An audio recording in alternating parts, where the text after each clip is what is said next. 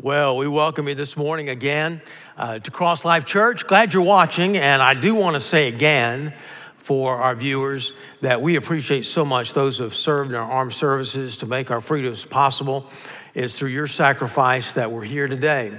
And I especially want to remember those who have lost a loved one uh, in military service defending our country. Our prayers are with you on this special weekend. I'd like for us to uh, take our Bibles and turn to 1 Peter chapter 2, title the message today, In His Steps.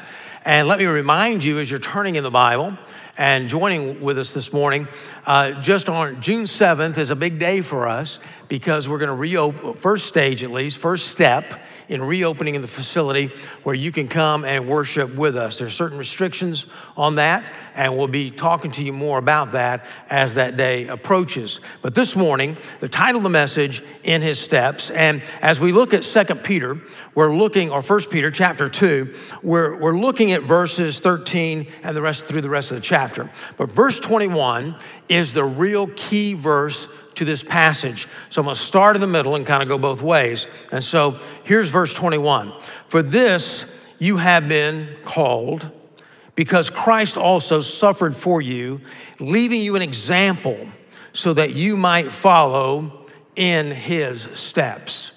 Well, the idea here is that you're in a snowstorm and you're just following in someone's footsteps, footprints all along the way. But what is it talking about there? Is it talking about how there's a, a, a, bunch of rules of do's and don'ts that we have to follow in order to get to heaven? Well, well, obviously, by the rest of the Bible and by the passages, particularly in chapter one, that's not true. So, what does that really mean? Would it surprise you to know that one of the examples we need to follow in Jesus Christ is the fact that he was so submissive to authority in his life.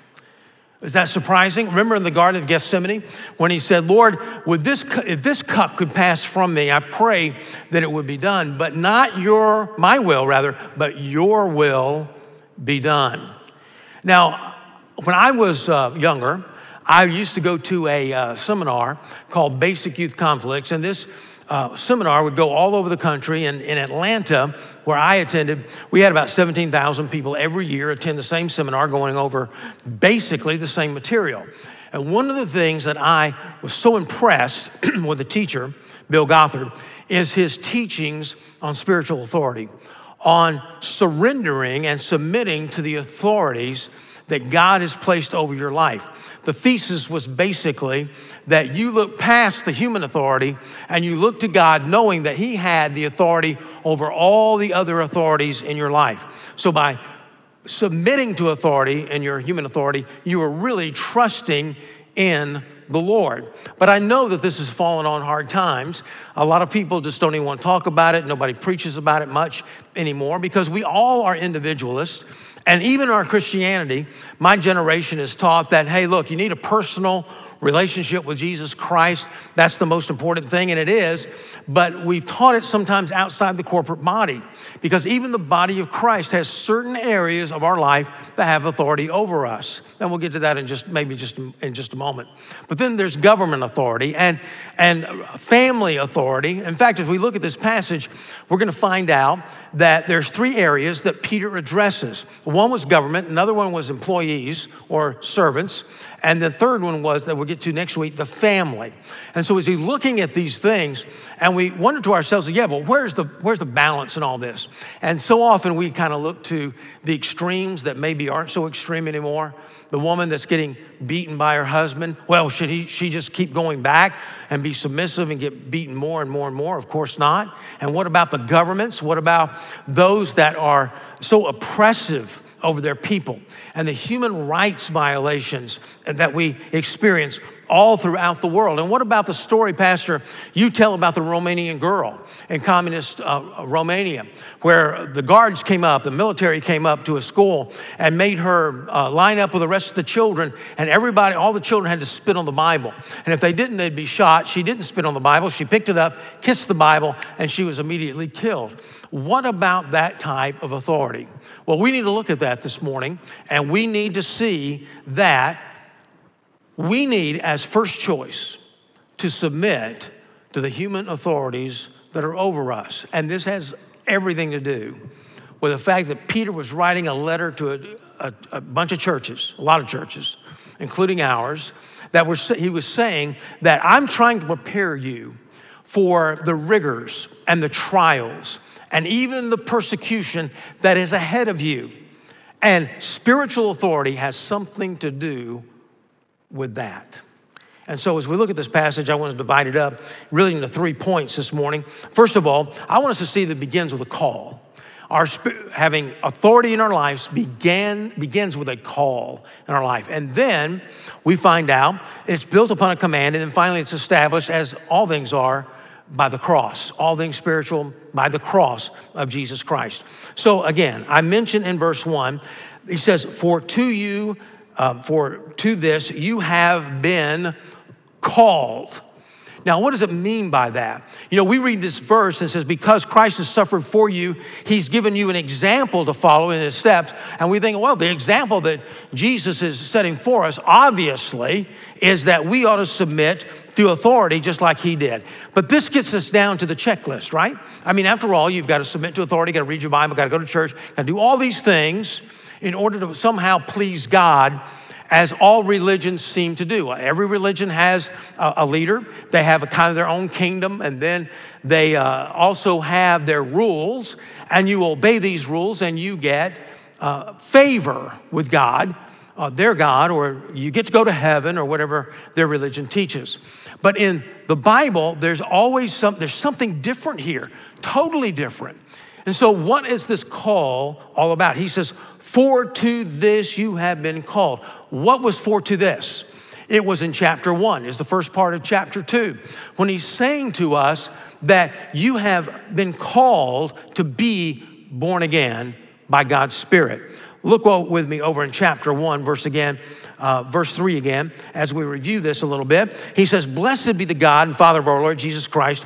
According to his great mercy, he has caused us to be born again to a living hope through the resurrection of Jesus Christ. He says, for this call cause you have been called what? To be born again. To be saved by God, born again in a supernatural way. Now, we've gone over this before in other services, so let me just review real quickly. A born again experience is a point in time experience that has lasting results, that is a spiritual experience because the Holy Spirit the Spirit of Christ, the third person of the Trinity, comes to live inside your life and heart the very moment you trust Him as your Savior and Lord. Ephesians tells us that we are dead in Christ. In other words, we, we don't have a spiritual life. There's a deadness there. There's a, a lack of ability to communicate with God, to have a relationship with God. But Jesus Christ came and died on the cross for our sins. He was resurrected on the third day to prove what he did on the cross was right. He ascended up into heaven. And the Bible, he even said, he says, it's expedient that I go away, that I send my Holy Spirit my spirit to dwell within your hearts. And that's what he did. And the very moment that we receive Christ, the Bible says that we are saved. So, what's his calling all about? Well, that's what we're called to. The Bible says, For no one comes to me unless the Father who sent me draws him. That's what it's talking about the calling. That, that time of life where you just feel the heaviness and the weight of the sin that you've committed against the Lord. You're convicted of it, you, you see it. You see what Jesus has done on the cross for you. And then because of that, you're drawn by him and you make a decision to follow Christ and invite him into your heart. Well, how do you know that? How do you know you've been called and how do you know you've been you've been born again? Well, when you think about a call, you think about something that's disturbing. When you're called, for example, on the phone. Now, I have a, a a smartphone right here, and we all have our little phones, and we don't have any cords except to plug them in, maybe in the evening so we can charge them. But in a day, we used to have phones that actually sat on a table or hung on a wall. Now, those were loud phones. This can get loud depending on how uh, high you turn up the ringer. But in these old phones, yes, the ones with a cord on them, the winding cord, you could find that when it rang, I don't care if you're watching TV, you were sleeping in the living room, you were in bed at night, it startled you, it disturbed you. And that's what the call of God is it's startling, it's disturbing. Have you been disturbed? Like that before. And then once you come to know Christ, there is a conversion experience. The Bible compares it to being born, but as we've said before, but also to a wedding, to being married. You know, we're, we're the bride of Christ.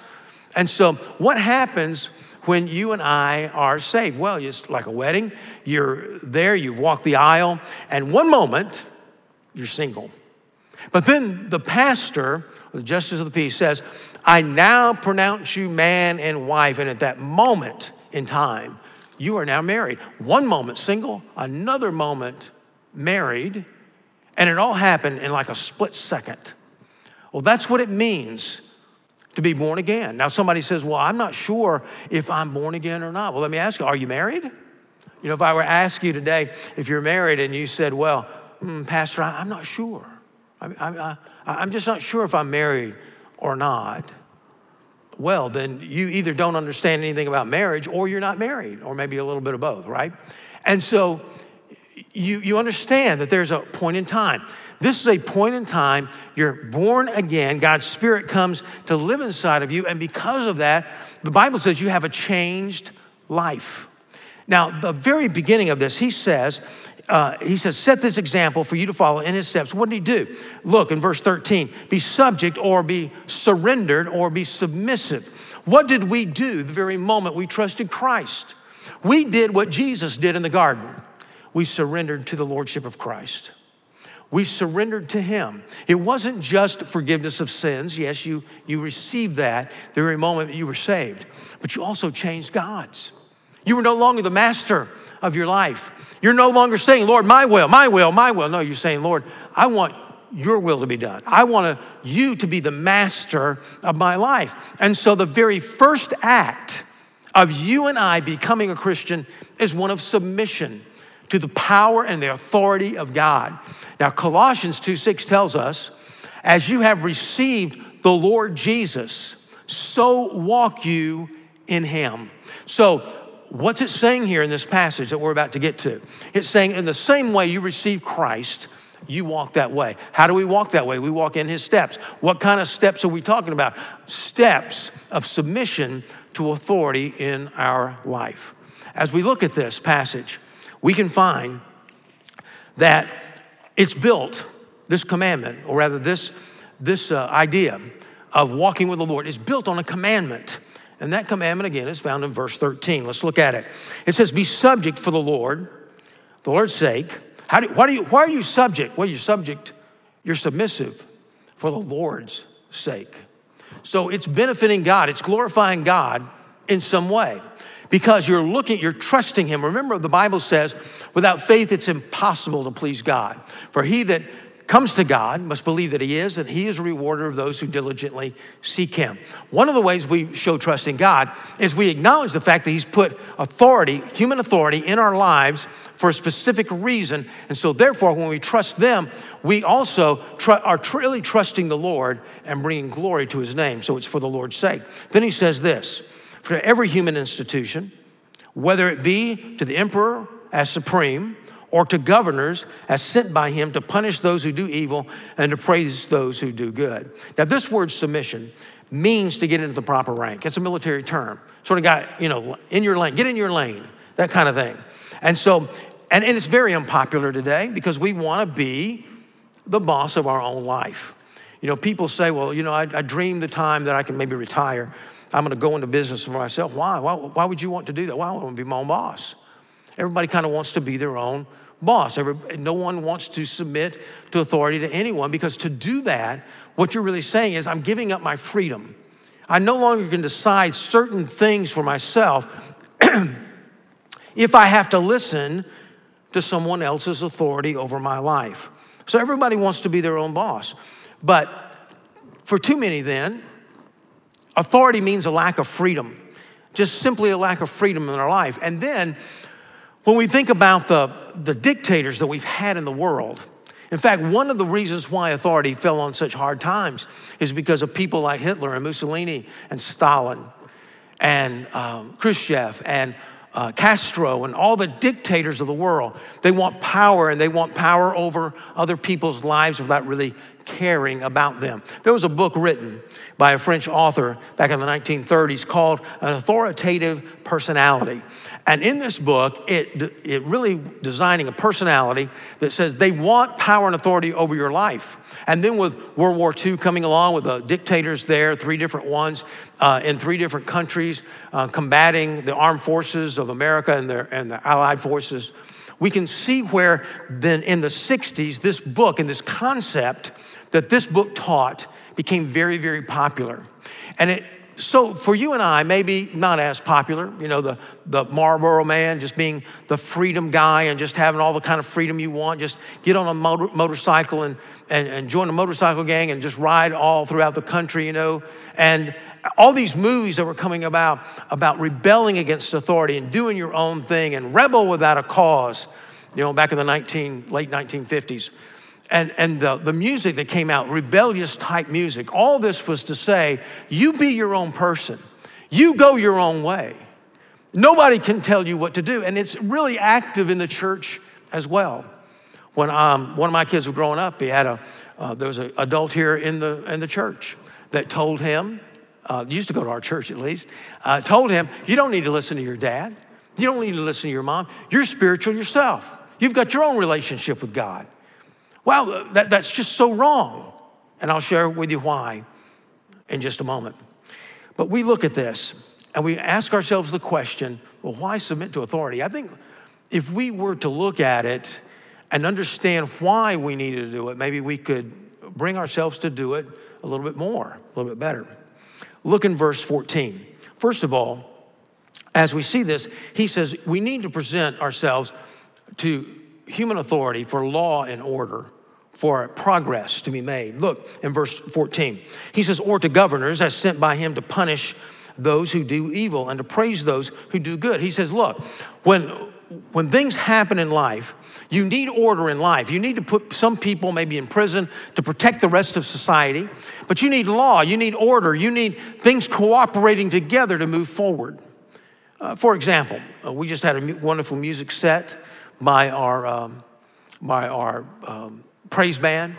And as they were singing, you know, they, they all blended together. Everything sounded real good. But suppose the drummer, CJ, just decided, you know, I want to go to the beat of a different song. And then Tim had his thing, you know, that he maybe planned on. But Patrick goes over there thinking, I'm going to try a new key. You know, that key's too low. I'm going to go a little bit higher. And so everybody's singing in a different key. Everybody's playing in a different key. It would be chaotic. It'd be awful. In fact, we'd be better off not to have music at that point. And what about, I don't know, the traffic laws here?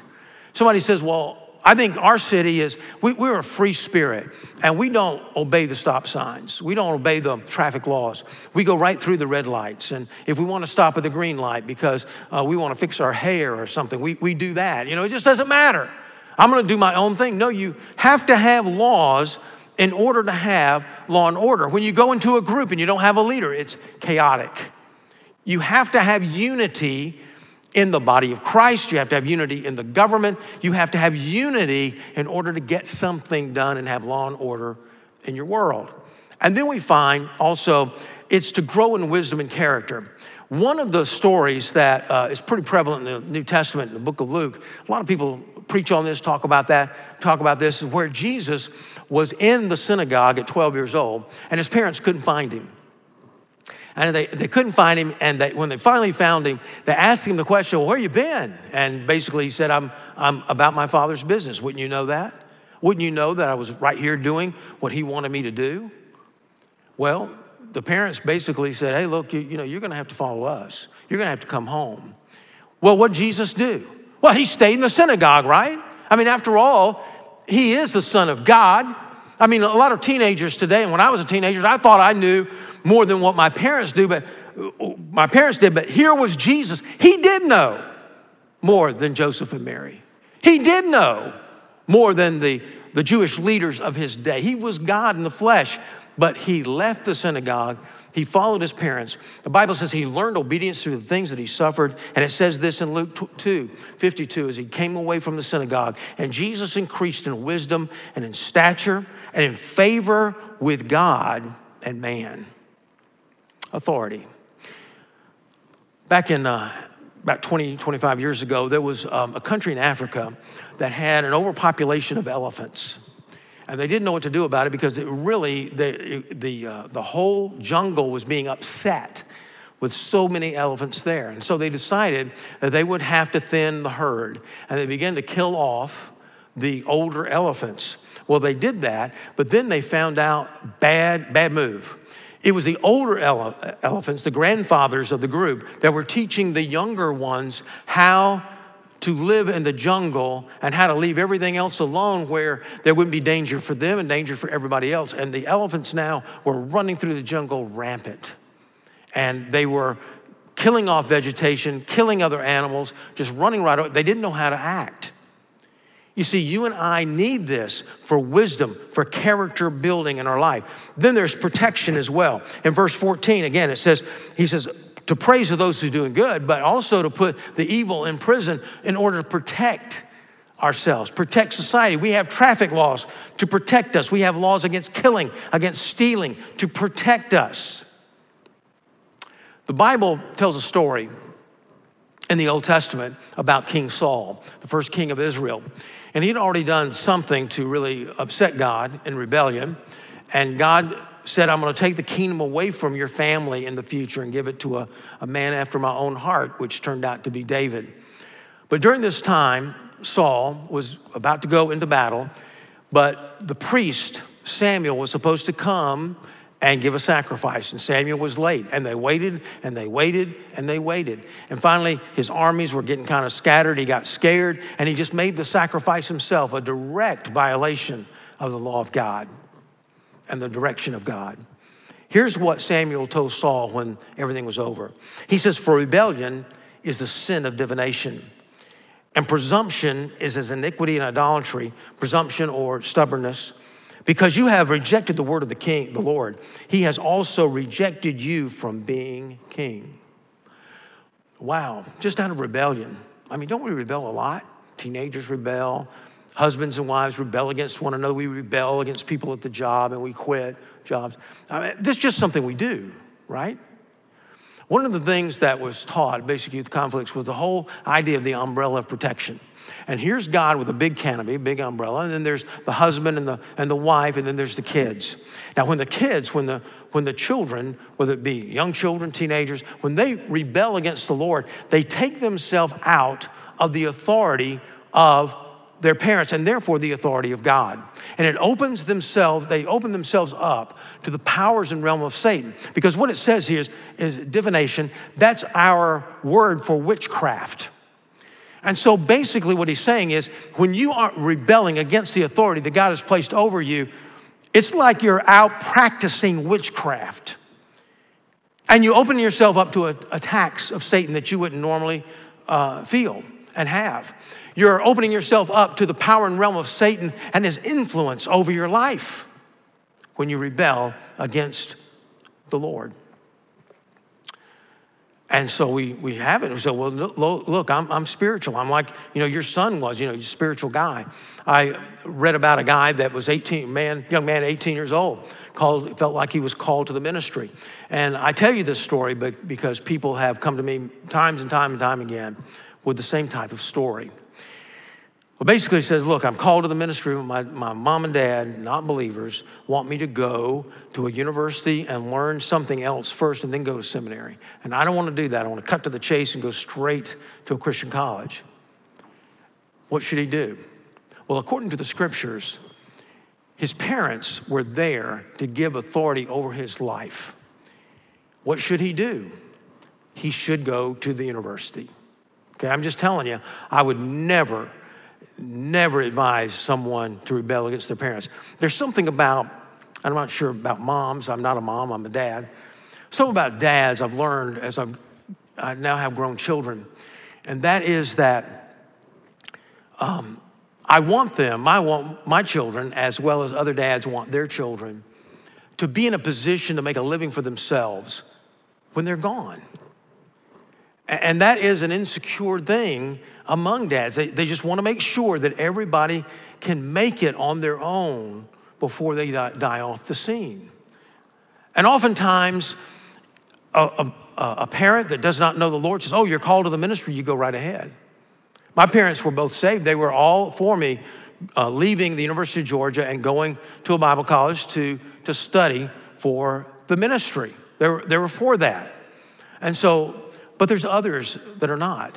And so you appeal and you find out why and you discuss that with your parents. But if, if they're steadfast in it, you follow your parents' lead. That's what the Bible is saying. They, they're there to protect you.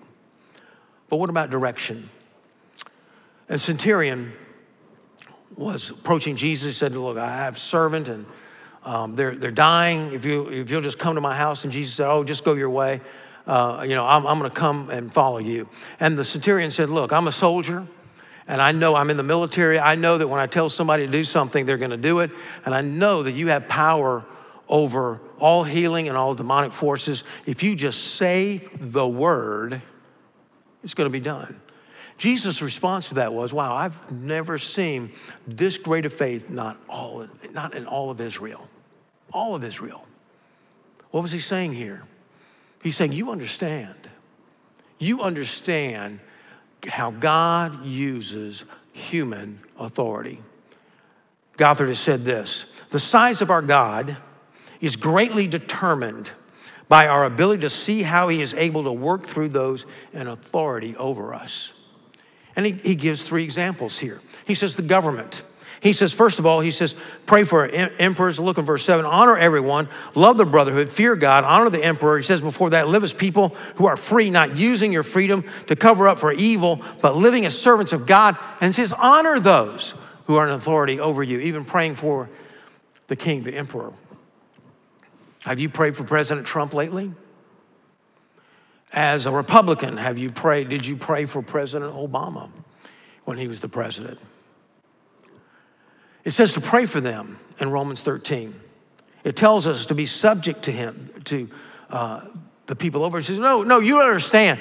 Now, now, President Trump's this and this and this, and Obama was this and this and this. America is this, this bad compared to Rome. 60 million slaves in Rome. They were beasts at heart selfish to the core. And yet God used them because the Bible says in Galatians 4, in the fullness of time, Jesus came. What was, what was so important about him coming during this time? What was the plan? Well, Rome conquered the world. There was no other place to conquer. Therefore, there was peace. And Jesus would go from village to village, towns to town, city to city, preaching, healing, without any interference of war around him. See, God used it. So, what are some of the, the, purposes here? He says in verse 15, going back, he says, First of all, for doing good, you should put to silence the ignorance of foolish people. You're going to be in a position as a testimony and a witness for Jesus Christ to tell others about Jesus. And he says, In the Roman Empire, if you were to say, Hey, we're against the emperor now, we're, we have got our own God. We're not going to follow the emperor. How could you win those Roman people to the Lord? How could you do that? It's not that they were worshiping the emperor, they just let it alone. They let it go. And they lived for Jesus under, under the laws that were placed before them so they would be free to live for Jesus and to preach the gospel of Christ. You say, well, aren't there exceptions? I mean, look at the COVID 19 situation. You know, closing churches all around America. Man, it, it's just awful that they're saying that we are not essential. Let me say this we are essential. If we were not essential, I'd get into another line of work because I want to be essential. And many of you feel the same way. The church is essential. But the question is, what is the government really asking at least the Floridian churches to do? I don't know about California, New York. You know, I, I'm not there. I've heard only the news reports, and some of those are kind of conflicting. But in Florida, they said, look, close up the churches. Why? Well, we don't, we don't want you to preach the gospel. Nope, wasn't about that at all. Well, we don't want you to minister to people. Nope, wasn't that at all. We don't want you to, to preach the Bible to anyone. Nope, wasn't that at all either. What they're saying is, look, we need you to close up because your buildings for a while because people are getting infected with this virus and church services, you're going to be hugging one another, close to one another. We're just doing it for safety reasons. There are three reasons in the Bible where God says, look, you can disobey authority. One, they won't let you preach the gospel. Remember Acts chapter 4 when uh, they told him, don't preach the gospel. And Peter did it anyway and he got thrown into prison. You got to be willing to suffer the consequences if you're going to go against authority as well, by the way. The second reason was disobey the scripture. You have to do something, maybe on your job, or, or the government's telling you to do something. You say, I can't do that. Disobeying the, the scripture. The third thing is to save a life. When Rahab hid, hid the Jewish spies in her house before they came in to, to conquer Jericho, she was disobeying the law to save a life. That's where revolutions come in. That's where we, have got situations all over the world where people are just dying and killing people. They're imprisoning people. They're, they're, they're making the human rights violations are atrocious. And then there's a rebellion within the country to say we're not going to take it anymore. Well, you're protecting the life of those who would be killed in the future. But there's three reasons, and that's the only ones I can find. And so, what is, is Peter telling us here? He's saying, look, you choose, you choose submission first, not second. You choose it number one to the government, but also number one in the business world, employees as well. Verse 18 Servants, be subject to your own masters with all respect. Not only do to do the good and gentle, but also to the unjust. He says, even if your employer is unjust. In this way, it's talking about slaves, 60 million slaves in the Roman Empire. Well, we don't have that today. I, I do believe there's an application here to employer, the employer and employee relationship, where it says, For this is a gracious thing when mindful of God, one endures sorrows while suffering unjustly. Now, to make a long story short, it's this when you're going, you, you work for an employer and you're working for them, you are to submit to the authority that they have in your life, looking past that authority to God. Are they asking you to do something unscriptural? Well, that's different. But see, even then, you've got to be consistent. You can say, Well, I'm not going to work on Sunday. Well, yeah, but you, you kind of cheated on your time clock here, and I heard you tell that dirty joke over there, and you're really not consistent with this. I, um, in my last church, I had a man in my church who was vice president of a small power company uh, there in Atlanta. His name was Tom. And he called me up one day and he said, Pastor, I really need to talk to you about something, if you don't mind um, meeting up with me during lunch. So we had lunch and he told me, he said, They're asking me to do something at work. The president is asking me to do some things that I can't do. It's unethical, it's against scripture, and so I've written out my resignation letter. I'm going to go over his head because I already talked to him. And now I'm going to the CEO because I think maybe he's involved. And I'm just going to tell him these are the things I cannot do. And that's why I'm resigning today. And so we prayed about it. Pray that God would open up the CEO's eyes to the truth. He went the next day, talked to him, handed his letter of resignation, and CEO looked puzzled and he said, Let me check this out first. I'm not going to accept it today. Let me check it out first. Before the end of the week, he had checked out the president, found out he was doing unethical things, fired him, and made Tom the president of the company. Now, Tom couldn't have done that if, if the CEO would have looked at him and said, Look, Tom, I know you, and you don't live by any other scriptural principles. Why these? I think you're picking and choosing here. No, Tom was consistent in his walk with God and it made it silenced his critics. It silenced them. Listen, as an employee, listen to me very carefully. Your goal as an employee is to do whatever you can do in the Lord to make your employer successful. Did you hear me right? To make them successful. Of course, turnaround's fair play. Turnabout's fair play. I think employers can do the same as well, but that's not this passage. As an employee, you're to do everything you can within the Lord and the Bible to make your employer a success. When he sees that in you, he's going to trust you. And when you come to him with an appeal and say, I can't do this, he is going to more than listen to you. He says there's government authority and there's also business authority. But he says all this is based on, as I close, in one thing, and that is the cross. Verse 22 He committed no sin, neither, neither was deceit found in his mouth. When he was reviled, he did not revile in return. When he suffered, he did not threaten, but continued entrusting himself to him who judges justly. He himself bore our sins. And then he starts quoting the Old Testament chapters of uh, really Isaiah chapter 53. He says, He himself bore our sins in our body, in his body on the tree, that he might die to sin and live to righteousness. By his wounds, we are healed. For we are straying like sheep, but have now returned to the shepherd and overseer of our souls. Jesus set the example. Jesus went to the Garden of Gethsemane and he said, Lord, would this, this cup pass from me? But then he says, No, not my will anymore. Your will be done.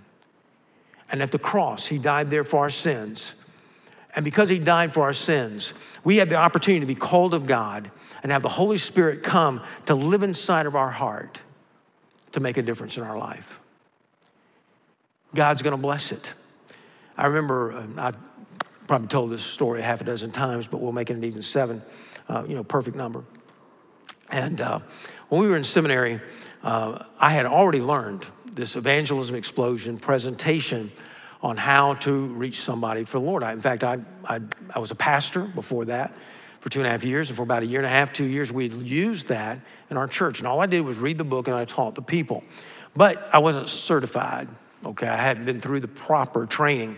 So when we got to South Cliff Baptist Church in Fort Worth, Texas, decided to join the group. First thing we did. And boy, there was like a 200 people involved in that. Pam was on one team. My wife Pam was on one team. I was on another team. She got a really good trainer, uh, very experienced, knew how to lead somebody to the Lord, knew how to train people, was a personal witness themselves. But by the time they got to me, I was, they were kind of out of trainers. And they pulled out a junior trainee, but he had been through the program before, but not really, uh, was not comfortable in presenting the gospel or knocking on a door and things like that. And so uh, Pam would go out, and man, they'd witness somebody almost every Monday night. Um, we would go out and almost never share the gospel, maybe one or two times at the most. So I remember the whole semester. Uh, it was almost like he'd knock on the door and apologize for not going in, but that was his inexperience. And I knew that. And, and I was trying to be patient with it. But one night we were just driving around, not stopping anywhere, just couldn't find this place or whatever. And I almost wanted just to say, look, just let me out of the car. You know, what a waste of time. But I didn't. Because God was speaking to me and said, just be patient.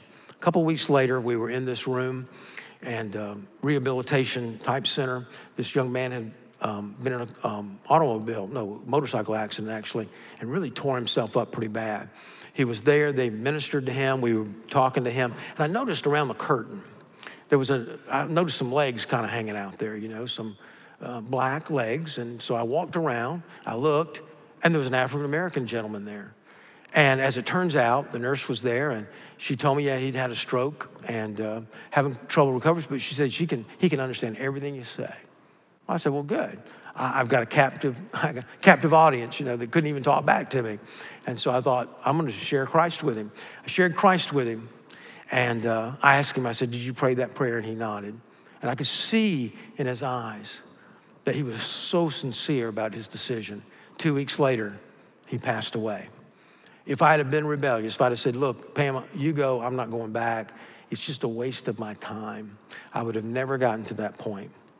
So you see, our first choice needs to be submission to the authority over us. Sometimes we just can't because it breaks the scripture. Sometimes we just have to take the second alternative. But the first choice ought to always be submission to those in authority that God has placed over us. Because when we know that, we are trusting, honoring God by trusting Him, knowing that He has control over everyone in our life. What about you today? You say, as a Christian, you know, that's always my first choice. Or maybe you're saying, oh, wow, you know, this is the first time I've heard this. And I need to start applying this to your life. Where could you apply it the best?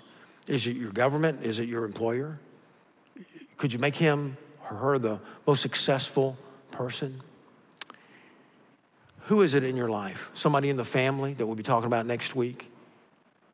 How can you submit to authority that would honor Christ and better your life, better you with the guidance of your life to handle the trials that are going to come up in your life? And what about you that have never received Christ? Maybe you've never been had that call. You never had that wake up. You never been startled by God speaking to your heart. Maybe today is the day that you would trust Christ as your Savior and Lord. And you can do that by praying this prayer with me. A prayer I prayed something like it many years ago. But if you pray this prayer and mean it in your heart, I believe you're answering the call of salvation for your life, beginning a whole new journey for you. Right there in the quietness of your home, would you just bow your head right now and would you pray with me this prayer? Lord God, thank you so much for loving me. Thank you for going to the cross and paying for my sins. Thank you for calling me to salvation today. I answer the call as I invite you into my heart. For the Bible says, Whosoever shall call on the name of the Lord shall be saved. And that's what I want to be. I want to be born again. I want to be saved even right now. And I'll pray it in Jesus' name. Amen. Thanks for listening. You can find more sermons and other information at crosslifechurch.com.